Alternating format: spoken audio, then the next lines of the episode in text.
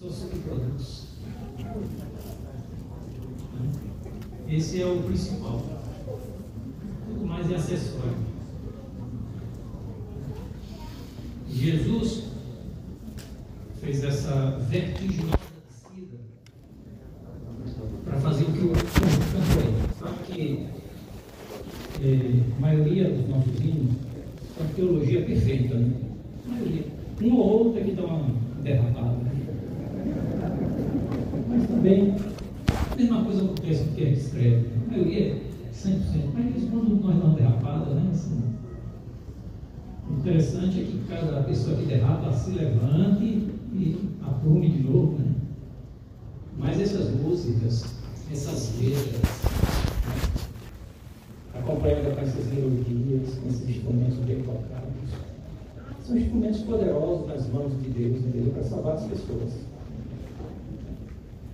O Espírito de Deus, que foi enviado por Jesus para ficar no lugar dele aqui, o Espírito de Deus está fazendo trabalho extraordinário. Um cidadão plantava cebolas lá no, no na região do Rio São Francisco. Juazeiro, Rio. E ele fez um, uma produção de cebolas, mas houve um problema, não sei porquê. Ele não conseguiu financiamento para colher as cebolas. E aí apresenta um problema lá, não sei como, que ele perdeu a plantação, ficou super endividado com o dono do produtor. E as coisas que ele deu como garantia perdeu, ele ficou muito, muito assim, abalado com aquilo. Não sabia como resolver a situação. Viu que estava diante de uma situação que quiser mesmo. Ele e a família sofria muito bem, era um grande empresário da agricultura. Aí ele resolveu. Ele resolveu cometer suicídio.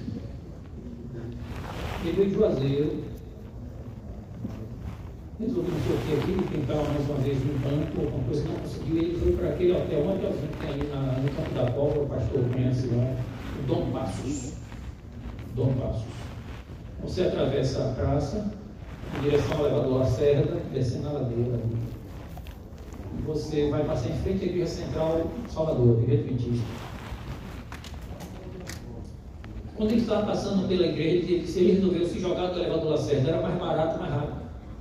E era já um lugar tradicional de suicídio. Muita gente se matava ali. Aí tem os seguranças. Hoje, talvez porque parou essa moda, mas houve um período muito recorrente de suicídio. Ali tinha segurança para ficar olhando as pessoas. A pessoa fazia menção depois e ia lá para. E aí ele desceu ali, meia dele matar-se. E aí, então, era um domingo à noite, tudo estava parado na cidade, sem movimento. Ele passou na frente da Igreja Adventista. E os irmãos estavam serviço de cântico. Estava lá uma irmãzinha dirigindo, uma, uma, uma irmã no piano, tocando, né? E a, e a igreja cantando a plenos pulmões. Vinde a mim, pecador, depois é, Cristo derramou seu sangue. Aqueles hinos que ele... Ele chegou perto da sinagoga, porque a sinagoga é, é, é ao lado dessa igreja, né? E ele já foi ouvindo aqueles hinos, aqueles hinos melodiosos, aquelas vozes, aquelas melodias, e ele foi entendendo a letra, ele foi passando, passou, parou na frente da igreja, ficou ouvindo aqueles hinos, ficou ouvindo os hinos. E aí a imagem de Jesus na mente dele, a esperança da glória. Mas ele estava tão desesperado, ele disse, eu vou me matar mesmo, é a única, única saída para a minha vida. Ele desceu, andou mais aí uns cinquenta passos, talvez, talvez nem tanto isso. Antes de chegar onde eu já li aquela coisa da Embratel, tem um bequinho ali. Ele chegou ali, a, a, a cidade estava tão morta, não tinha movimento nenhum, não tinha carro passando, não tinha nada. Aí ele ouvia de longe a voz da igreja cantando, vem pecador, vem pecador.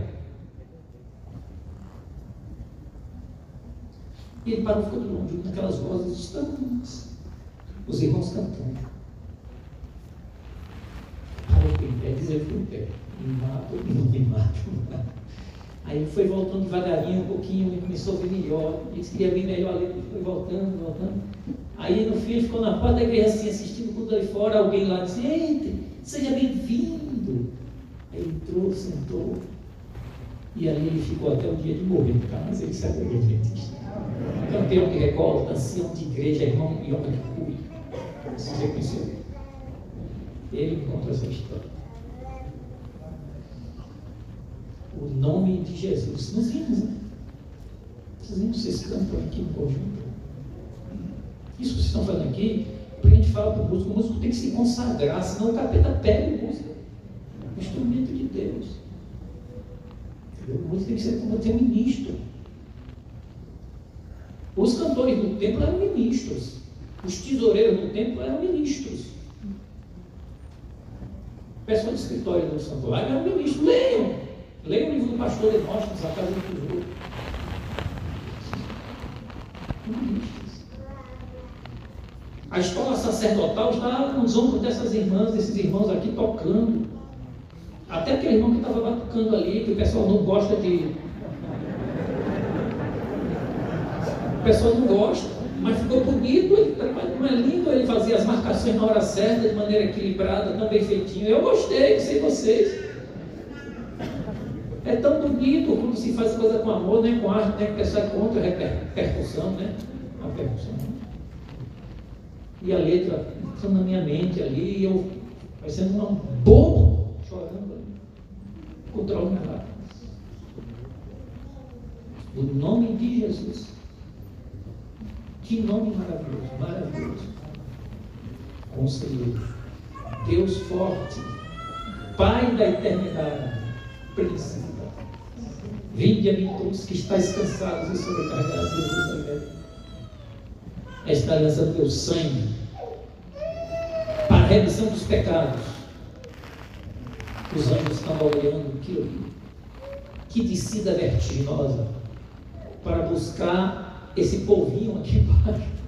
Que descida vertiginosa para morrer no lugar de toda a humanidade, para que todo aquele que nele crê não pereça, mas tenha na vida eterna. Deve ser proclamado por palavra, na pregação, nos folhetos, na comportagem, né? É, na, na, na, na, na, nas escolas adventistas, o nome de Jesus é o nome, é o nome, é o milagre. Esse nome pronunciado com a devida compreensão e reverência é a chave do céu. Eu quero agora mostrar para vocês um texto que está é, aparece em várias passagens da Bíblia, mas a passagem mais conhecida é de São João três dezesseis. A passagem de São João três dezesseis é uma passagem extraordinária. O pessoal chama do Evangelho no versículo, né? Conhecido como Evangelho no versículo apenas. Porque Deus amou o mundo de tal maneira que deu o seu Filho unigênito, para que todo aquele que nele crê não pereça, mas tenha vida eterna. Existe.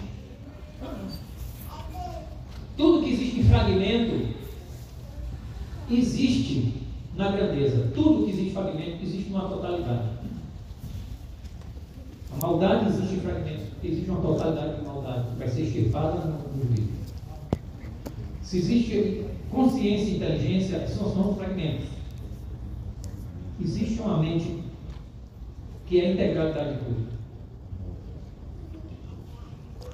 A fé é uma forma da gente sair dessa fragmentação e nos encontrar com a totalidade da redenção de Deus em Cristo, o Filho unigênito.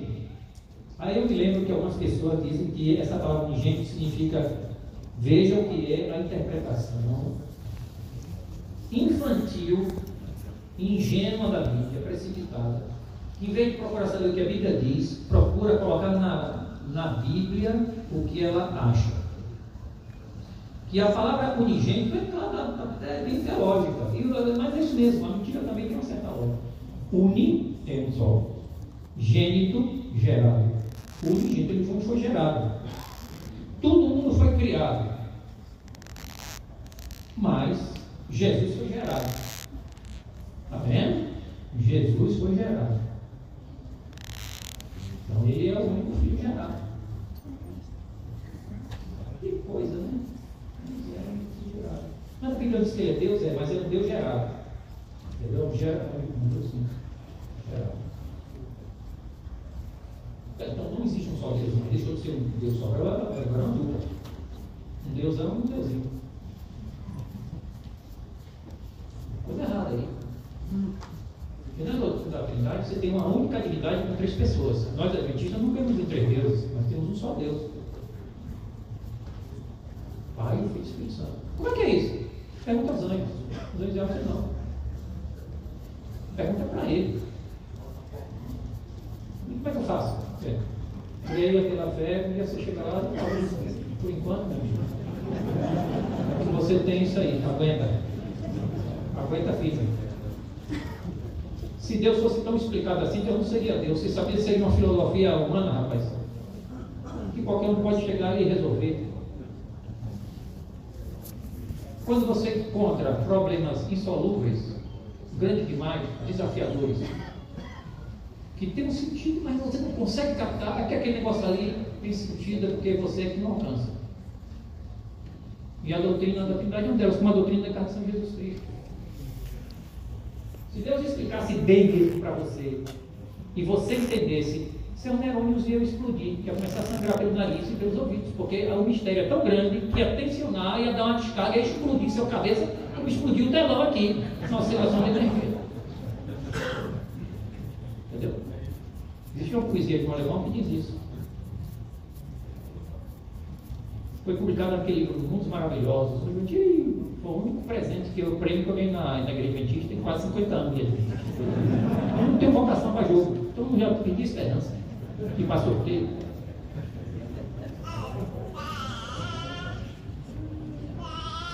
Mas eu li o livro todinho. Mas nunca ganhei mais nada, só aquele livro.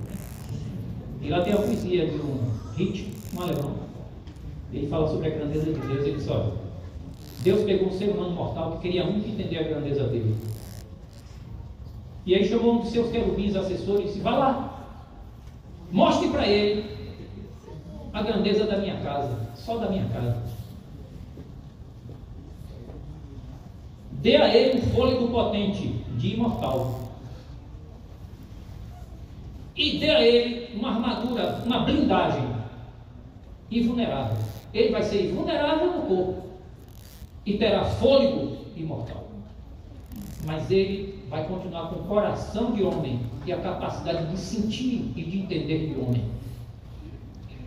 Pegue ele e leve para conhecer a minha casa, a minha grandeza. Aí diz que eu, na poesia, diz que o, o anjo se apresenta, reveste o homem da, da armadura de Deus, do fôlego potente divino, e pega o homem pela mão e tchá! Dispara logo, saindo a mil quilômetros por hora e acelera. E o homem tem a capacidade de compreender o que está acontecendo, mas ele, a capacidade ainda cerebral é tão sensível, ele se sentia tão sensível como a de homem.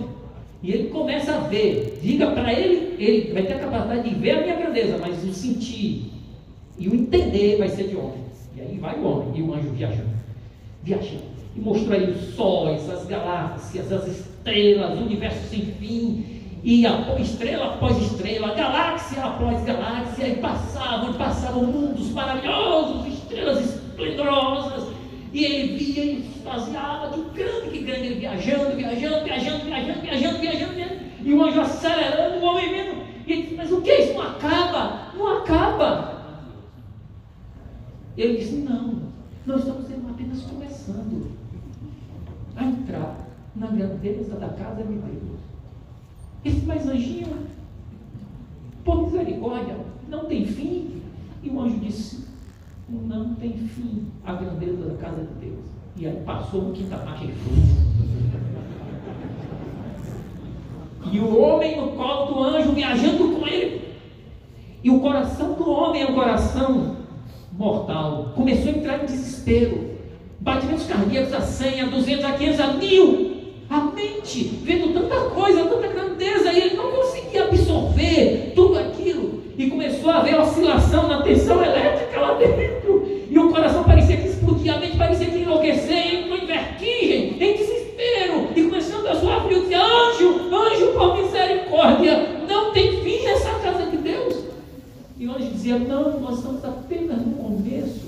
e as estrelas do céu todas ecoavam a voz do anjo: não tem fim a casa de Deus. E o anjo: para, anjo!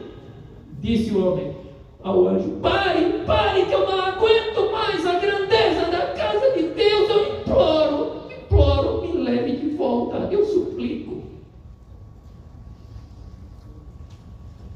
A grandeza da casa de Deus é tão grande, tão grande, tão grande, que se nós conseguíssemos sentir, nós explodiríamos. A corrente é tão poderosa que a fiação não foi feita para aguentar.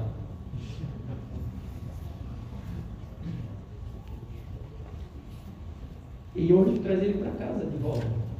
E ele descobre que ninguém pode entender a grandeza dos mistérios de Deus. Nós não sabemos a fórmula do néctar. Nós não entendemos o mistério da bebida. Mas nós sabemos que ali tem a vida eterna. Nós bebemos.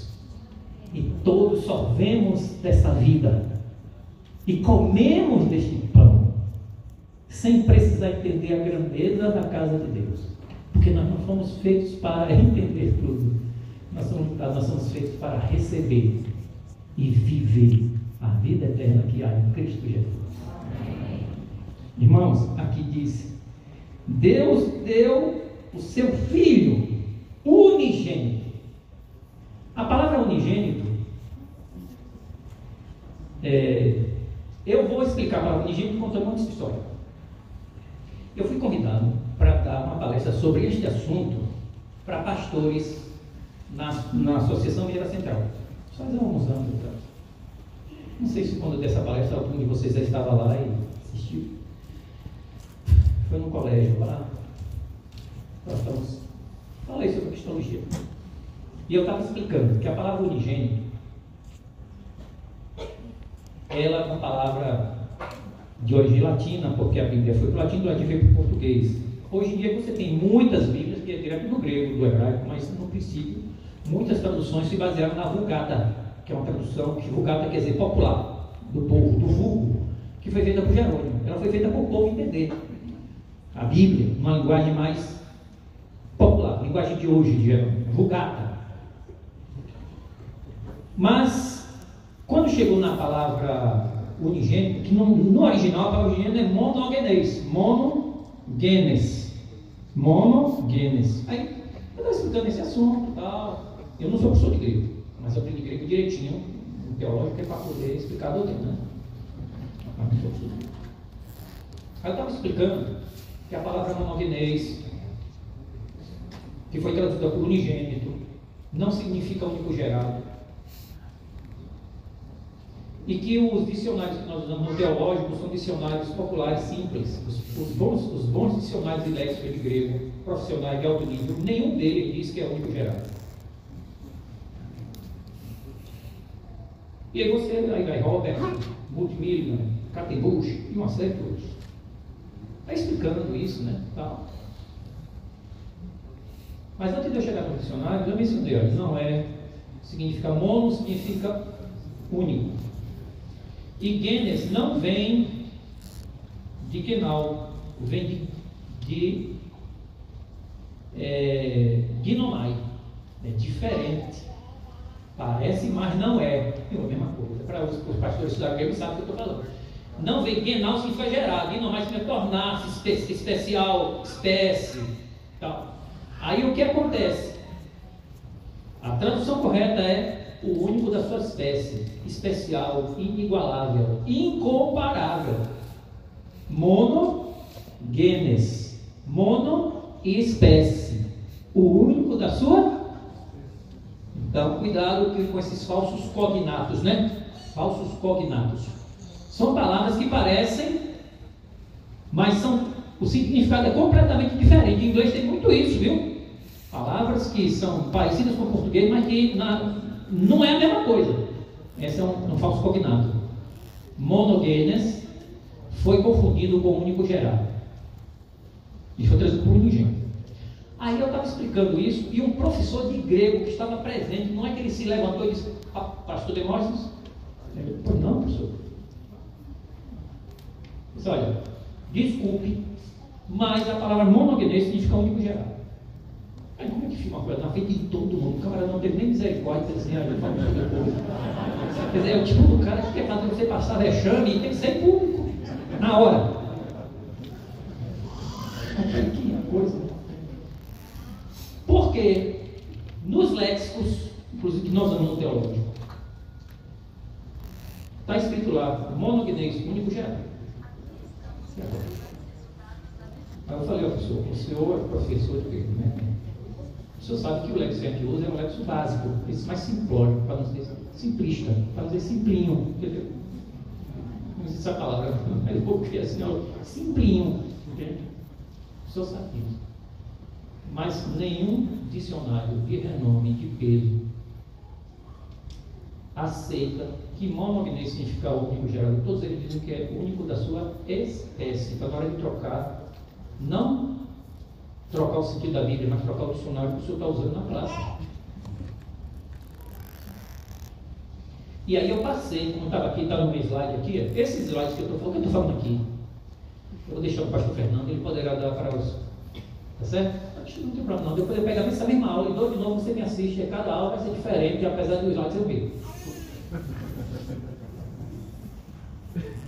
O slide é só uma desculpa para atrair a atenção de vocês, na realidade eu não estou nem preso.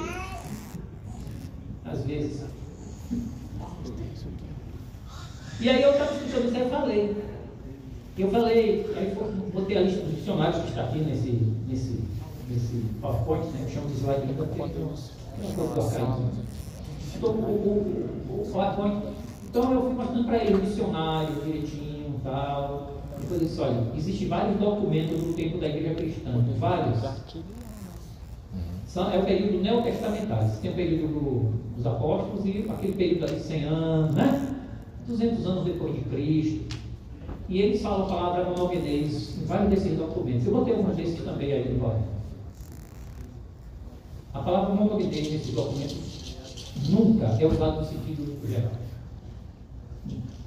No retiro de Jesus e depois do de Jesus, a palavra monogenes só é usada no sentido de o único da sua espécie, especial. Igual. Você tem a prova dicionarística de alto nível, Robert, Budimir, etcétera. E você tem a, o dicionário do Testamento, aquelas coisas, e você tem lá as provas arqueológicas documentais. Nenhum documento que tem monogenes do período neotestamentário traz monogenes como sendo único geral. Sempre é único da sua? Por quê? Porque a palavra tinha sentido no dia de Jesus. Isso é uma questão pacífica. E o professor viu mim.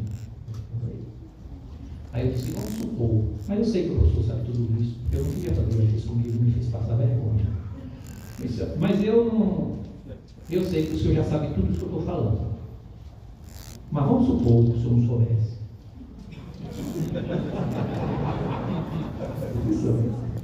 Vamos supor que o senhor não soubesse, que o senhor fosse o inimigo dos adventistas. O senhor é o seu amigo da igreja, eu sei, da nossa doutrina. Vamos supor que o senhor fosse inimigo dos adventistas. E o senhor não estivesse defendendo essa sua tese aí. E eu não soubesse nada do que eu estou dizendo aqui. Eu só, eu só soubesse uma passagem bíblica para explicar esse assunto. Só uma, umazinha. Umazinhazinha. Hebreus onze, dezessete. Aí eu vou pedir assim para o senhor, professor. Hebreus onze, dezessete, que me diga onde é que se enquadra único unigênito no sentido de único gerado por misericórdia.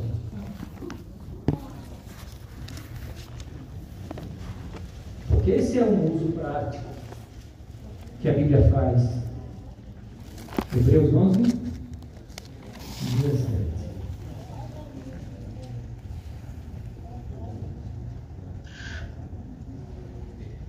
Hebreus onze, dezessete.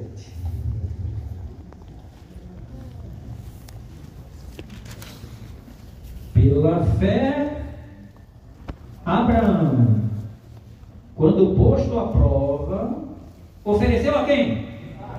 Isaac. Estava mesmo para sacrificar o seu unigênito. Ó, porque Deus deu o seu filho unigênito. Lá em São João três, né? A palavra lá é monogenes, aqui é monogenes também. Para sacrificar o seu unigênito, aquele que acolheu alegremente as promessas. Ah, professor,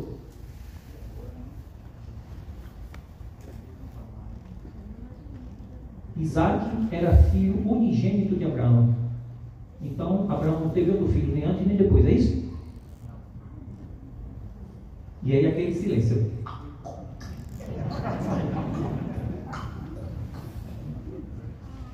Você tem dicionários, você tem as palavras arqueológicas documentais contemporâneas. É um problema semântico, a palavra muda de significado ao longo da história, você sabe disso. Mas ali no período testamentário você não tem um, um exemplo de que monogenes significa único gerado. É sempre único dessas coisas. Isaac foi o único gerado de Abraão? Por quê? Ismael primeiro. E depois, em Gênesis vinte e cinco, os filhos de Quetura, um bocado, uma renca, uma penca. Uma renca, como é que pode monogenes significar único gerado? Professor.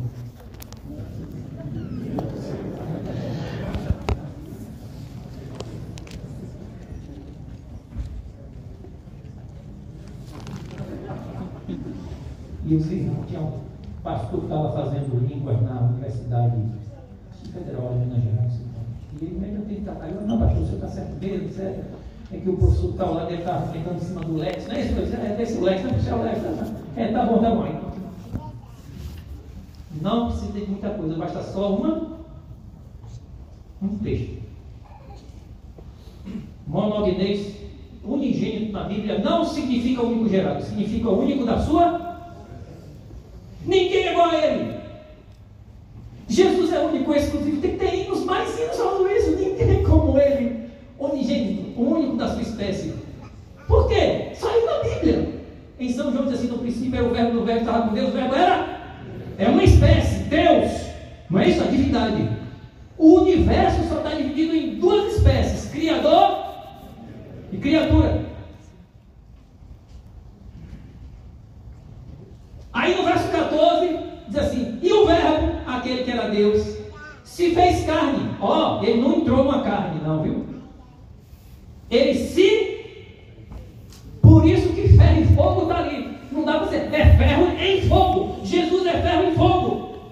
É fogo incandescendo o ferro. Não consegue separar. Arrancar o ferro do fogo. Não consegue. Ali, bateu no ferro. Bateu no fogo. O fogo... Dividiu o fogo.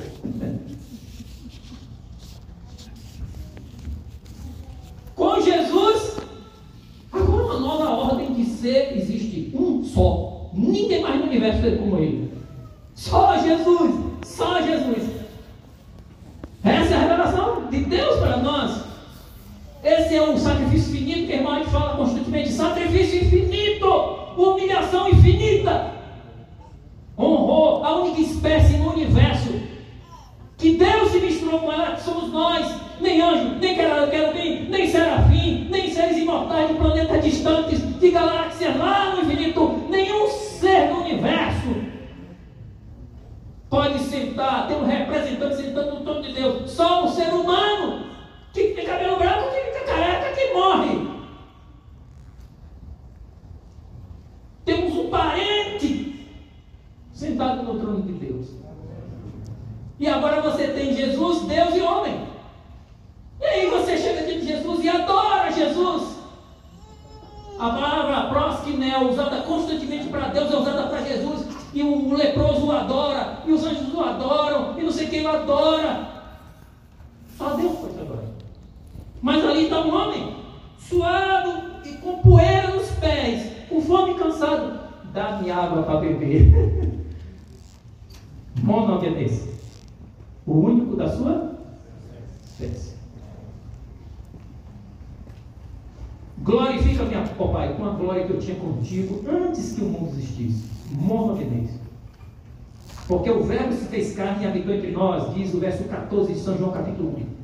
E vimos a sua glória, como a glória do monogenes, do unigênito, o monogenes único da sua espécie. Inigualável, incomparável. Ele é criador e é criador. O pessoal adora ele e depois ele diz: subamos ao templo para adorar. Ele é criador, é criatura. Sabe tudo, não sabe nada. É imortal, é mortal. É divino, é humano. Adora o Pai, é adorado. Senta ao lado do Pai, igual ao Pai. Prostra-se ao Pai: eu sou teu filho. Monogenes, o único da sua espécie. Aí as pessoas não sabem entender o que a Bíblia está dizendo.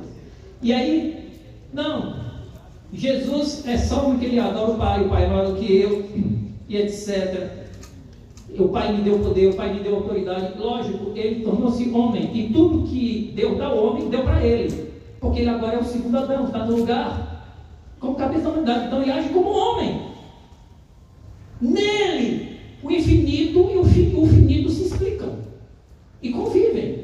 Nele, o mortal e o imortal se explicam e se convivem. Harmonia, ele harmonizou as contradições. Nele tudo é verdade, mesmo parecendo que, que é contradição.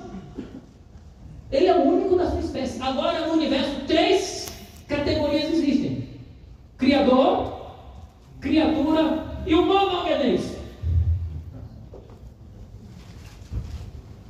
O Verbo se fez carne e habitou entre nós. Vimos a glória, uma glória do unigênito do Pai, o único da sua espécie. Por isso que ele é o único da sua espécie. Ele é o único, é Deus não. Mas ele tem outra coisa que faz dele o único da sua espécie. É que você só consegue salvação e conhecer a Deus através dele. Às vezes nem. Mas já caiu o japonês, o chinês e o menino estão lá no meio do mato, comendo cobra. Como é que você vê enquanto essas pessoas que eles sonham com revelações divinas? Já leram aquele livro Fator Melquisedeque? Que é um livro interessante. Já leram? Muito bom aquele livro, aquele livro interessante. Como que Deus atuou fora de Israel e fora da igreja cristã ao longo de toda a história. E foi sabe que a Bíblia diz assim, que Jesus disse assim: eu vou mandar o Espírito Santo, ele convencerá o mundo. Antes do missionário chegar, o Espírito Santo já está lá, vendo o índio dançando nu e comendo pó. O Espírito Santo está lá. Olha, você está entendendo? Aí ele tem um ser por aqui, um ser superior, e ele sonha, ele tem revelações. William James era um missionário nas Ilhas do Pacífico. E se eu na meditação matinal, não tem porque a Igreja Adventista começou. Na meditação matinal de mil novecentos e setenta e cinco, eu acho. Aí William James pregava a educação pela fé para. para os nativos. Eles não sabiam disso, porque eles têm que dar um presente para a divindade para poder receber uma. Quanto mais você dá, se você der uma galinha, aí você recebe uma vez normalmente. Se você der duas galinhas, melhor por isso. Se você der um bode, já subiu o grau.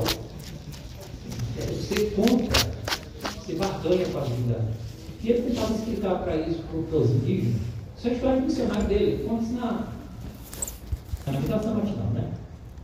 E aí, quer dizer, ele conta essa história e ela reproduz na meditação matinal.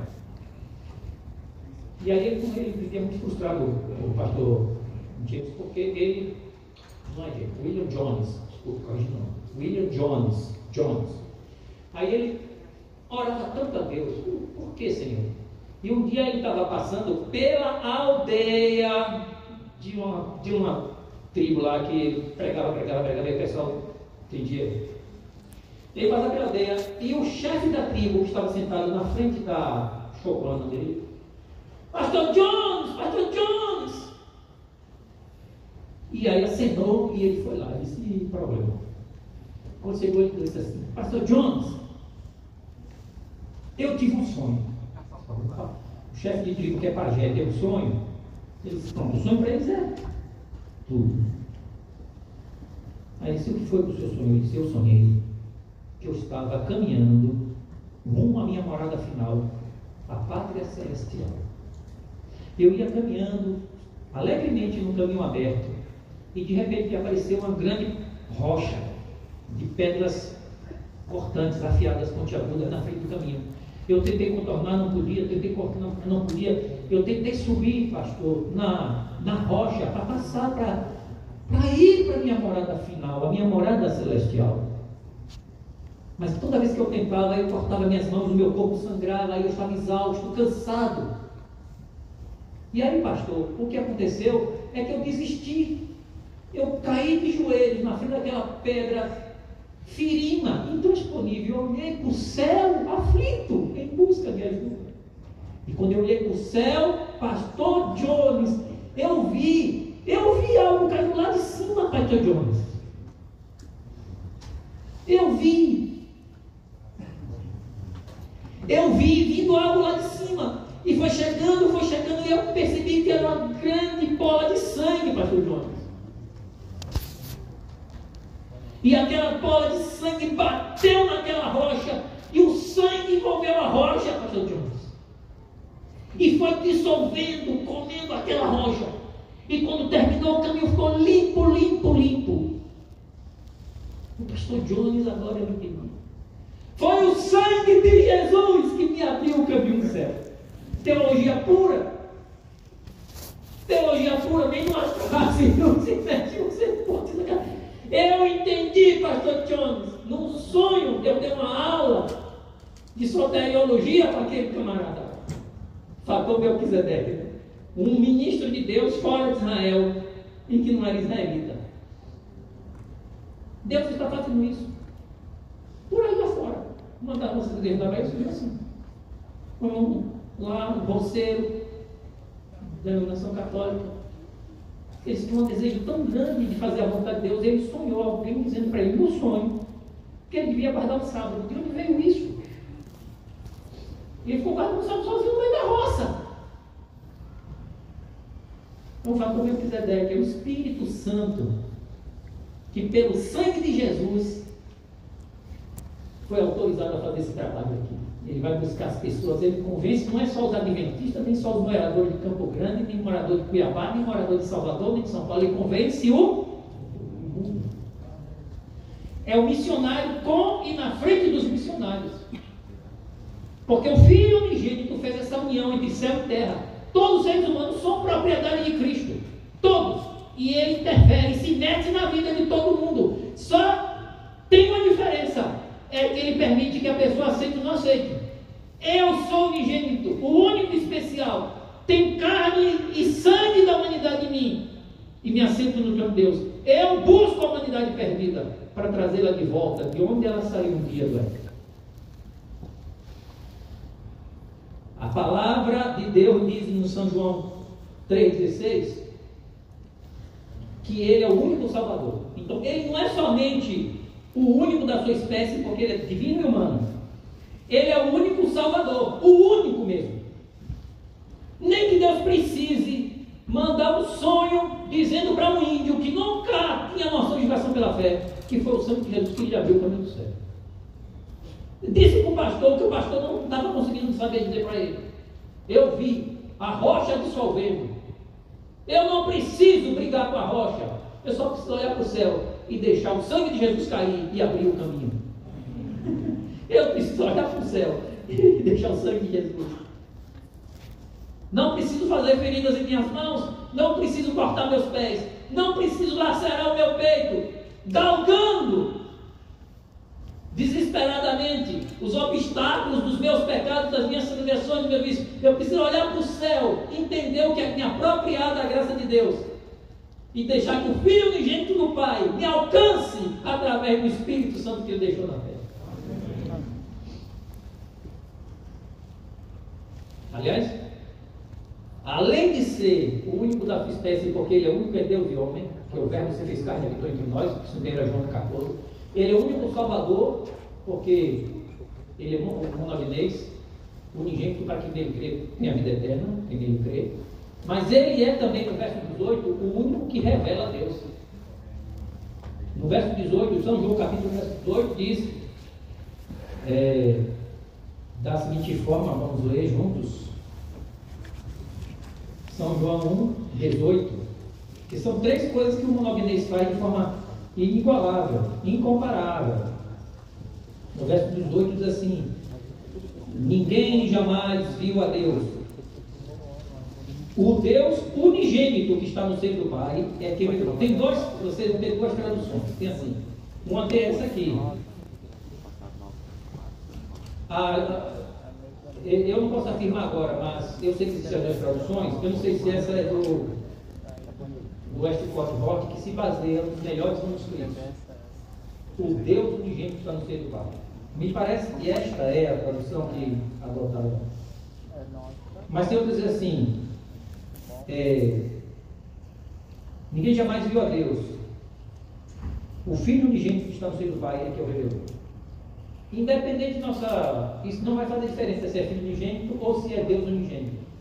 O que vai fazer diferença é que ele está dizendo que o unigênito, o unigênito, como o nome dele, o único da sua espécie, é o único que pode revelar Deus. Então, quando aquele índio teve aquele sonho, era Jesus! Através do Espírito Santo falando dele no sonho. Ele está atento. Muita gente confunde a Jesus com o Espírito Santo. Vocês sabem disso? O Santo Trinitariano diz que o Espírito Santo é Jesus. Certo? Aliás, eu falei sobre isso no concílio, aí faz algum dia lá na, na Bahia, no concílio de pastores. Fiz uma análise detalhada dessas coisas. Que o Espírito Santo é Jesus. E que, quando Jesus diz assim, que vai guiar outro consolador, o outro consolador é outro, é ele mesmo. Assim, não, mas a Bíblia diz que o Espírito Santo vem para substituir Jesus, e só vem quando ele vai. Ele é enviado. O enviado não pode ser o mesmo que enviou. Aí não acha na página seiscentos e setenta e um do, do seiscentos e setenta e um de detonação, e diz que ele é seiscentos e setenta e um a setecentos e, e alguma coisa lá. Ela faz uma dissertação sobre a obra de, do Espírito Santo e vida de Jesus, que diz que o Espírito Santo, ele é sucessor, usa três palavras, substituto e representante. Essas três palavras, sucessor, substituto e representante, encontram-se na Bíblia. Porque ele diz, eu, eu, é preciso que eu vá, se eu não for, o, o Consolador não. Isso é um substituto. Quando eu for, enviar por lei. Isso é um substituto. Substituto é alguém que é colocado no lugar do outro que saiu. Sucessor é alguém que vem depois do outro. Não pode ser o mesmo. Lula foi reeleito. Dilma foi reeleita. Alguns querem que Bolsonaro seja reeleito. Se for reeleito, ele não é substituto de si mesmo. Ele é sucessor. Não é sucessor, ele é continuidade. Dilma foi sucessora de Lula. Sucessor é um substituto. Eu não estou aqui tratando de política, estou usando ilustração, viu? Pode parecer não. Ah, pastor, estragou minha vida espiritual.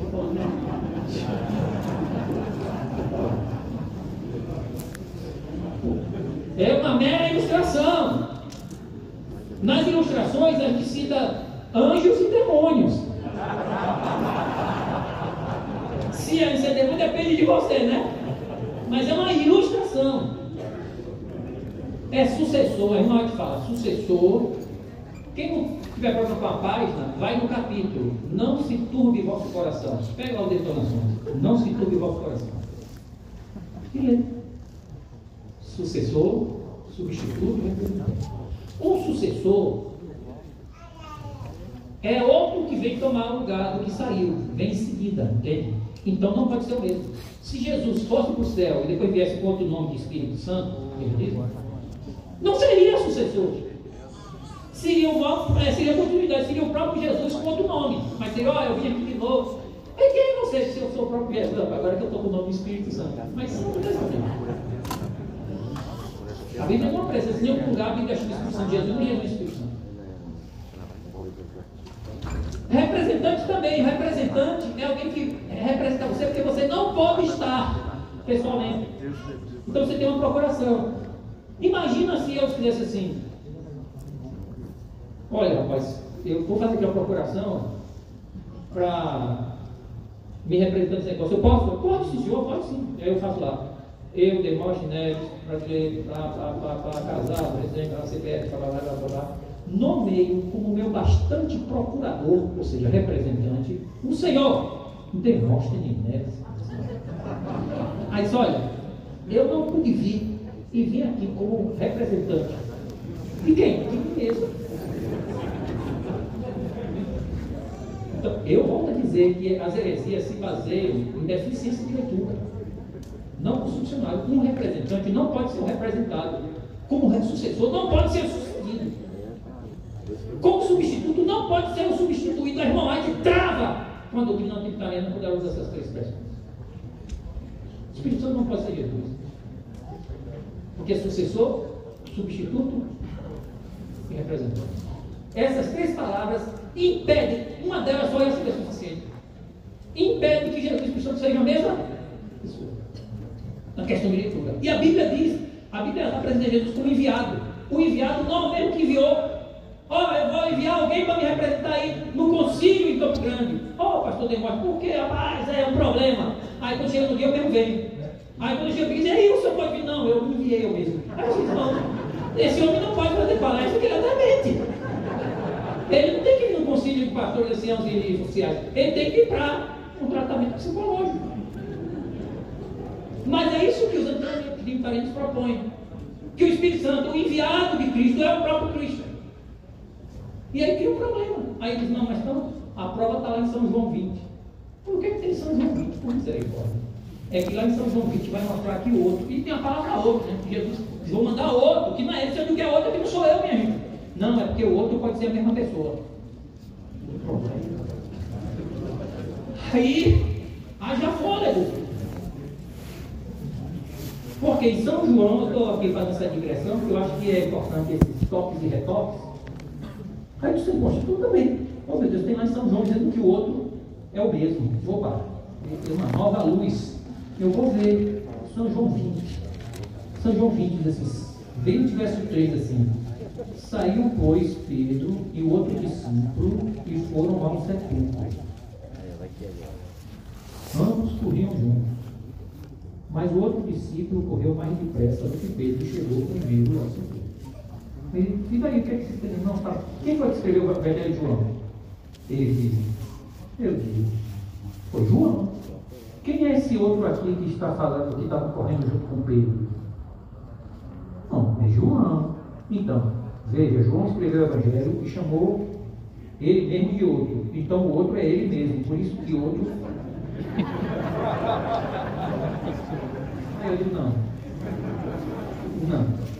Com todo respeito, com todo respeito, da taverna, com todo respeito, esse pessoal está intoxicado, ou está fumando escondido, ou, ou, ou o diabo está indo muito mais. Porque aqui nesse, nessa história, o outro de Pedro é João, João é o outro de Pedro, João, esse outro aqui não é o outro João da história com o outro João autor. Ele está comparando João com Pedro, Pedro com João, e não João com esse outro aqui, entendeu? O autor é o autor. Então ele diz assim, saiu pois Pedro e o outro discípulo. Quem é o outro desse outro discípulo? É o escritor ou é Pedro? Pedro, está aqui. Ambos corriam juntos, quem estava correndo? O outro estava correndo com ele. João, o escritor, está relatando que estava correndo, ambos estavam correndo, está dizendo que ambos estavam correndo juntos, Pedro e João. Mas o outro discípulo correu mais depressa do que Pedro. O outro de Pedro é João, que ele está falando, que chegou primeiro no sepulcro. O autor do Evangelho não está comparando esse outro com ele, que é o autor. O autor ficou de fora, ele agora é autor. A história está tratando de Pedro e João. E João é o, tem, tem, o outro discípulo que está com Pedro é João. E o outro de João é Pedro. Não tem nada a ver com o autor. Então, Simão Pedro, seguindo, chegou e entrou no sepulcro. Ele também viu os lençóis. E o lenço que estiveram sobre a cabeça de Jesus, e que não estava com os lençóis, mas deixaram no lugar par. Então entrou também o outro discípulo. Veja, o discípulo que entrou, que é João, está na relação com Pedro na, no relato. Isso é interpretação de texto. É coisa básica. Então, eu falei uma vez, duas vezes, três vezes, vários congressos que tinham os trinitarianos, e dizia, mas eu não posso ser trinitariano. seria uma enorme opção pela ignorância, pelo analfabetismo funcional, pela rejeição da gramática e da leitura. Como é que vocês usam um argumento desse? O povo não diz assim, não. Porque o, o Espírito Santo é o outro de Jesus. Esse Espírito Santo é o outro de Jesus. Assim como João lá no relato é o outro de Pedro, ou outro do autor. Então Jesus e o Espírito Santo é o mesmo. Ah, não dá para mim, eu não sei isso. Não dá para ser altitude para mim. É pedir demais. É reescrever a Bíblia. É alterar o conteúdo da palavra de Deus. Porque o texto está dizendo que era Pedro e João correndo juntos. A palavra outra está separando Pedro e João do relato. E não Pedro ou, e não João do relato com João do autor. O autor não está nessa história. O, o autor está fora da história. Isso é uma história. Isso é um estudo literário comum, muito usado em português e em diversas línguas. Fernando Pessoa usou muito isso com seus heterônimos. Você escreve de si mesmo como se fosse outra pessoa, mas você está fora do relato. O relato está lá independente de você. Oh, credo, até quando essas pessoas vão resistir à verdade e buscarão desculpas tão estúpidas? Pedro e João, um é o outro do outro. Não João e o autor. O autor está fora contando a história. Apenas como uma técnica que se usava desde aquela época literária, de relato, muito usada hoje. E ele foi ser usado nos tecidos da terceira pessoa. Mas aí vem outro problema que o pessoal fala, que eu estou entrando aqui, mas porque eu vou voltar, que é a questão do trono. Mas o trono lá no céu é só o pai e o filho. Só o filho e o pai. Cadê o Espírito Santo do trono? Você faz um trono ali, é um símbolo. O relato do Apocalipse é um relato mostrando a vindicação do caráter de Deus que foi atacada por Satanás e por um patriarca do profeta. E Jesus, que é a revelação de Deus que foi negada e ofendida por Satanás no céu, quando ele foi apresentado. Então, o relato do Apocalipse é uma vindicação do caráter de Deus e da divindade de Jesus. Ele se senta no trono com o Pai. Mas ali não está dizendo que o Espírito Santo não tem trono, não, que o Espírito Santo ele é entronizado na terra, na igreja. Tá? Não, não é. Você... Ah, para, para, trono ali, um filho. Não! Você quer fazer a doutrina do trono, é? É? Então, leia, tá, então tá bem. Vamos, devemos responder ao tolo de acordo com a sua tolice. Tá. Aí você lê, são, você lê Apocalipse sete, dezessete.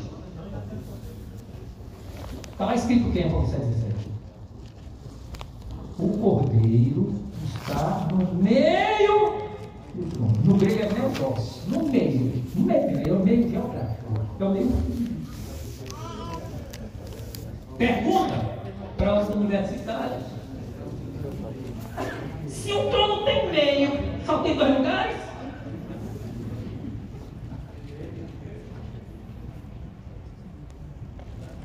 O trono é apenas um símbolo, mas se você quiser apelar para a geografia do trono, a Bíblia diz: o cordeiro unigênito está no meio do trono e está à direita do Pai, certo? Onde ele está aqui, ele está à direita do Pai, mas ele está no meio. Ele está lá de cá.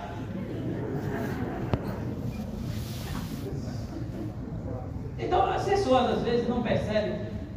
Aí eu digo, você sabe quem deveria estar lá? Não está o Espírito de Deus, o representante do monogenes, o único da vida. Ele sai de lá, porque o monogenes vem, ele se torna o único da espécie.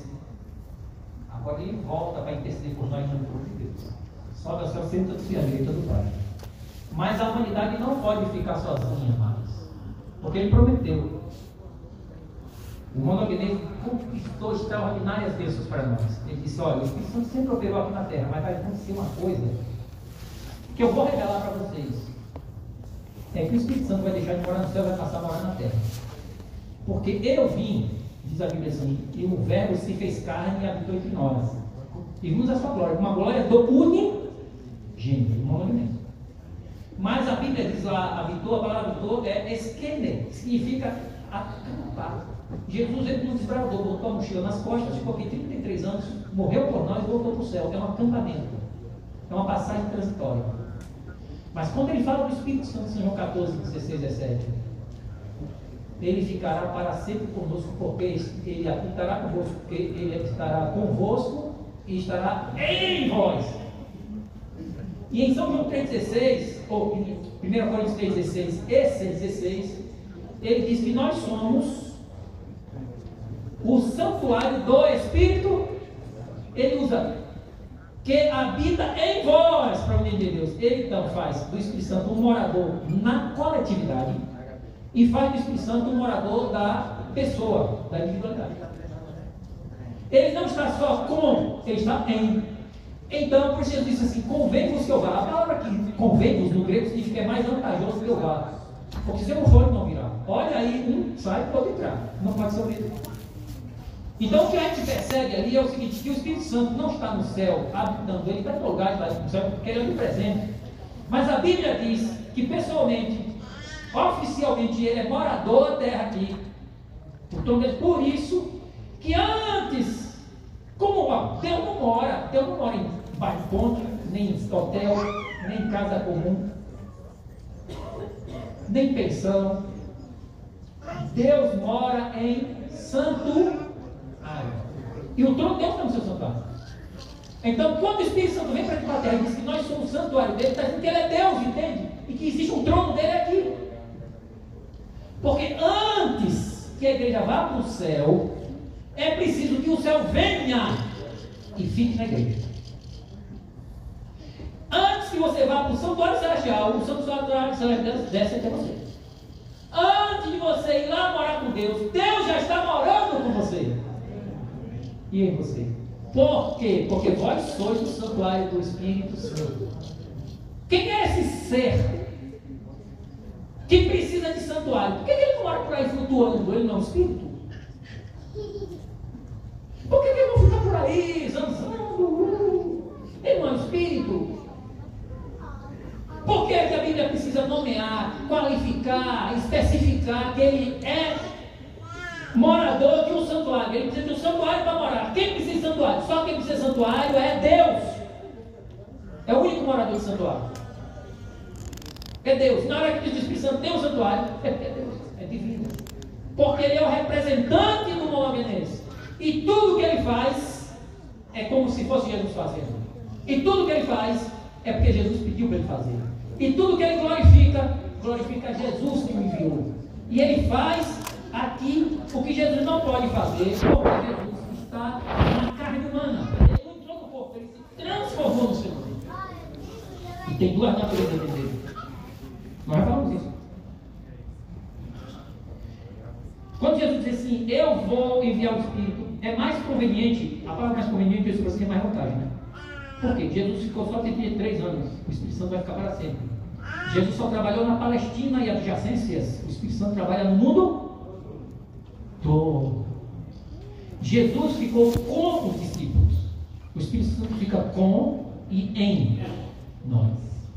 O Espírito Santo tem um, um trabalho mais longo no tempo, mais profundo espiritualmente e mais amplo geograficamente. Por isso ele diz assim, é preciso que eu vá, porque se eu não for, o Consolador não. Ele é um substituto, sucessor, representante. Por isso, no... Em manuscritos reis, eu vou botar as passagens que estão no estudo, vocês vão receber. A irmã diz assim, que o Espírito Santo é o próprio Cristo. É Ele mesmo. Porque dessa maneira, é como se Jesus estivesse totalmente... Olha, ela usa essa expressão, porque ele é substituto. Ele não está dizendo que é o próprio Jesus no sentido literal e final. Ele é, ele, ele é Jesus no sentido que representa, porque o monogenes precisa estar conosco. Jesus disse assim, eu estarei conosco até a consumação do século. Como é que ele faz isso? Ela diz, ele está conosco, aí ela usa, através do Espírito. No inglês é muito claro. Ela usa by, through, através do Espírito Santo. Assim é como se, ela usa essa expressão, ele estivesse todo ao mesmo tempo. E ele está de fato, porque o Espírito Santo é membro da divindade, e a divindade é uma só, tão unida e mais unida do que nós, somos uma unidade divina entre nós, dentro de nós mesmos, mas entre nós unidos. A presença do Espírito é a presença de Jesus em nosso, e através do Espírito, Jesus fez a provisão na cruz, e o Espírito Santo aplica isso para nós, tudo decorrente dele. E por que ele? Ele é o único da sua espécie, só ele garante isso. Diz o Espírito assim, com a mão divina ele segura no trono de Deus, com o braço humano ele segura na mão do homem, para que o homem não seja destruído pela glória de Deus. Unindo o céu à terra, esse ser único do universo, o unigênito do Pai, o monogenes, une céu e terra. E o Espírito Santo faz o papel da união principal aqui, porque ele é o elo entre Cristo e nós para sempre. E a Bíblia diz em Filipenses, em Efésios capítulo um, verso doze, treze, quatro, eu acho que é quatro, três, Filipenses, vocês procuram isso, não creio que tem tempo para ler. Ele diz assim, que o Espírito Santo é penhor da nossa redenção. O que é um penhor? Chega na Caixa Econômica, bota esse controle e pega cinquenta reais. Você só pode pegar o controle de volta se você levar os cinquenta reais. Por quê? Porque o controle é um penhor que garante que você vai pagar o dinheiro, vamos detê-lo de volta. A Bíblia diz que o Espírito Santo, Deus, o monogenes, Jesus colocou o Espírito Santo aqui como um penhor. É uma pessoa da divindade, assim como Jesus foi uma garantia, dando a sua vida, o Espírito Santo também dá-se a si mesmo e fica aqui como penhor. Na hora que Deus disse, o Espírito Santo, volta, sai daí, vem para cá. O Pai pode falar, Jesus, ela disse, não, mas eu não posso ir porque eu estou aqui como um penhor, né? E qual é o pagamento? Lá está escrito em Efésios. Ele é o penhor da nossa redenção. Isso quer dizer, ó, eu só posso sair daqui levando essa perca toda comigo, porque a promessa foi essa. Eu ficarei aqui para sempre, até que eu leve eles com. Veja, irmãos, esta é a obra do monogenes, o único da sua espécie. Então a palavra unigênito não significa único gerado, significa toda uma providência que Deus tomou para que nós e o céu tivéssemos, olha, unidos, ligados, carne e unha. Tem sangue, ossos e carne no céu, sentado no trono de Deus, representando a nós, mandado. Nós temos um parente chegado no trono celestial.